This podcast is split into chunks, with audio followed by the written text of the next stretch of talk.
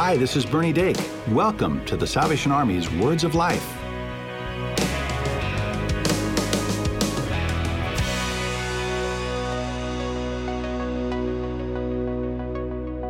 Welcome to Words of Life. I'm Cheryl Gillum. And I'm Bernie Dake.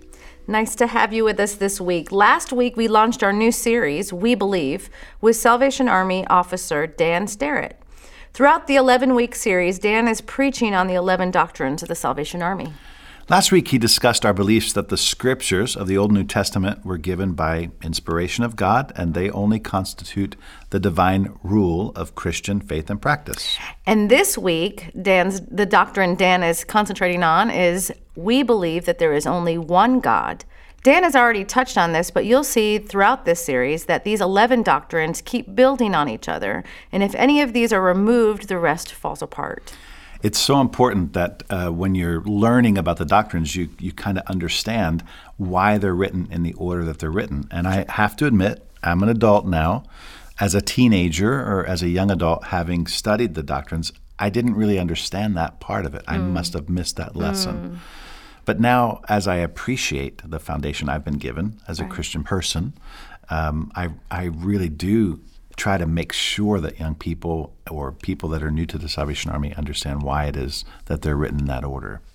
Right, and we, you know, at a very young age, we begin to instill this within our within our um, church members, even our youngest church members, and junior soldiers, honor junior soldiers. As an honor junior soldier, which is just a junior member of the Salvation Army, you begin learning about these things, which carries over into our Corps Cadets, which is our team Bible study. And uh, it's just important because there are so many things out there right now that are gods. Yeah. It's important for us to know there's only one true God. Right. He is the creator. We see that in Scripture, right? Which we learned last week is the very foundation of why we believe things yeah. uh, and that it's true. And so we learned that He is the creator, the preserver, and the governor of all things. And so it's really important that, um, that uh, we just kind of um, have these uh, not in our toolbox, but we're we're really using these for our own spiritual formation and the spiritual formation of the kids that we're developing. Well, I think the toolbox illustration is good because that is what we use when we need sure. to work a problem or yeah. you know we're trying to f- figure something out in life. There's it's such a challenging world that we live in now and so many different ideas coming at us from every angle. Right. Um, so having this foundation is really great. Rooted in scripture. Right believing that there's only one God, I cannot wait to hear what Dan has to say. But if you did miss the first episode, visit us at salvationarmysoundcast.org. We would love to hear any questions that you may have along the way. And if you do, send us an email at radio at uss.salvationarmy.org or call us at 1 800 229 9965.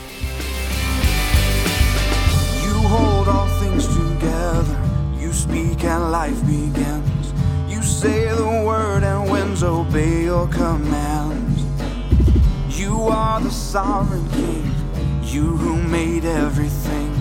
You hold the whole world in the palm of your hand. And now we sing to you, for you have made us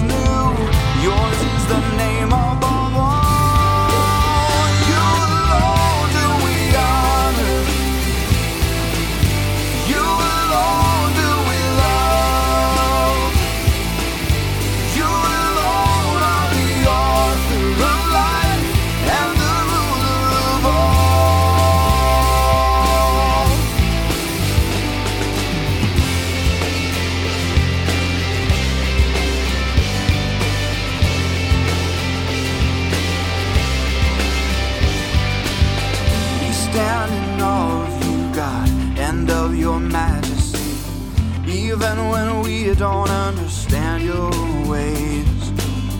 You breathe new life within us, you draw us to yourself,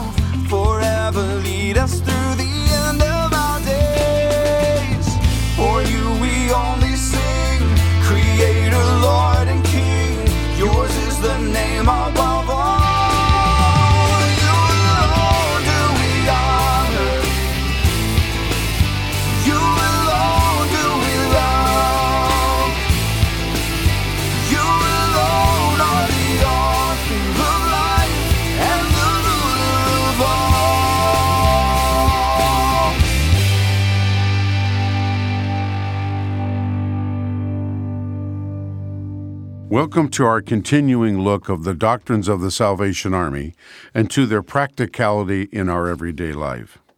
Let's look at doctrine number two. We believe that there is only one God who is infinitely perfect, the Creator, Preserver, and Governor of all things, and who is the only proper object of religious worship. As we focus our attention upon this doctrine of God, which is our theology, let me remind each of us that our beliefs, facts, and values regarding God are and must be based upon the Word of God and not the wisdom or teaching of man. We don't think up some new ideas or thoughts or impressions or feelings every time some new book is written, or somebody acts the part of God in a movie, or someone thinks they now have a brand new revelation or some TV personality claims God told him this or that. The Bible, the scriptures of the Old and New Testament, is our fully complete teaching and training about the person and work of God. Let's look at seven things this doctrine teaches us about God. The first one is there is only one God. The Bible only tells us there is one God. For example, in Exodus chapter 20 and verse 3, you must not have any other gods but me. In Deuteronomy chapter 4 verse 35, he showed you these things so you would know that the Lord is God and there is no other. God will allow no other God or gods, and that's with a small g. Exodus chapter 20 and verse 4 You must not make for yourself an idol of any kind, or an image of anything in the heavens above, or in the earth beneath, or in the sea. For from eternity and until this day, there is now and always will be only one God. Number two, God is infinitely perfect. We affirm God beyond time and space. I want you to know that's a tough concept for us to think about. Everything you and I know is surrounded in time. God has no time. He has, is now, and always will be perfect. He always has been. No other religion in the world claims the perfection of God from infinity. God requires that because He is holy and so tells us that we must be holy. Nowhere in the Bible does it try to prove God's existence or his beginning. It merely understands it and accepts it as a fact. So if you can prove your God has a beginning, it's not a God, small g, it's just something you made up. Number three, God is preserver. He preserves all things. The world still exists today by God's word and God's will. He preserves all things until his judgment upon the world at the end of the age. All record of every person, of man, on heaven and earth will not pass away until God decides it will. There's no bomb, there's no disease, war, pollution, environmental crisis, or anything else that will stop the world. It will stop when God decides it's time. God created the world and will one day destroy earth and heaven. 2 Peter chapter 3 and verse 10 But the day of the Lord will come as unexpectedly as a thief. Then the heavens will pass away with the terrible noise, and the very elements themselves will disappear in fire, and the earth and everything on it will be found to deserve judgment. We must honor His creation, first starting with His people and then the planet. Number four, God is our governor. God controls all things. The world is not spinning and spiraling out of control. Don't let the devil convince you somehow that God is not in control. Satan is the author of chaos, confusion, and disorder. We have a God that is a God of order plans, purpose, and power.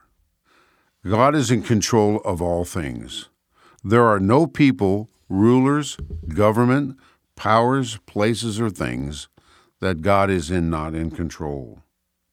God is very aware how, from the Garden of Eden until today, how man continues to choose his own will and his own way, which will lead to destruction. From the smallest element in science to the vast size of the universe, God is the creator, preserver, and governor of all things, everything. Have you ever noticed that when man's left alone without guidance and direction or control, that he ultimately seems to begin to worship something or someone? Number six, God is the only proper object of religious worship, not people, not places, and certainly not things. Man has been created with the ability to sense and know someone is greater than he is. Without the Bible, Without the Holy Spirit, man will and has always worshiped what he has created, imagined, thought up, dreamed about. Whereas the Bible clearly from Genesis 1 1 says, In the beginning, God created the heavens and the earth, to all the way to Revelation 22, where God has always been, is now, and always will be. There is no one else no place else, nothing that is worthy of our worship. So here's your pick and choose for this doctrine. Isn't it interesting that when we think God has either done something or is not doing something that we think or want or pray for, that man will go on and pick a different God and then is surprised that Satan sometimes answers that request and it appears it's working. So, pick and choose. Are you trying to find a different God because you don't like the one in Scripture? Are you trying to find more gods or make up some more? Or are you trying to lower God down to your level or choose a different creator? Or are you trying to worship what's in front of you? Joshua said in Joshua chapter 24, verses 14 to 16, So fear the Lord and serve him wholeheartedly. Put away forever the idols your ancestors worshipped when they lived beyond the Euphrates River in Egypt. Serve the Lord. If you refuse to serve the Lord, then choose today whom you will serve. Will you prefer the gods your ancestors served beyond the Euphrates?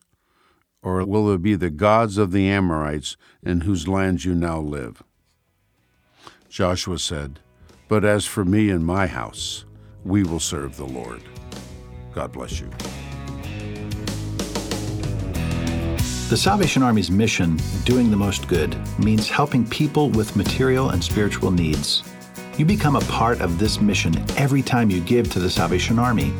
Visit salvationarmyusa.org to offer your support, and we'd love to hear from you.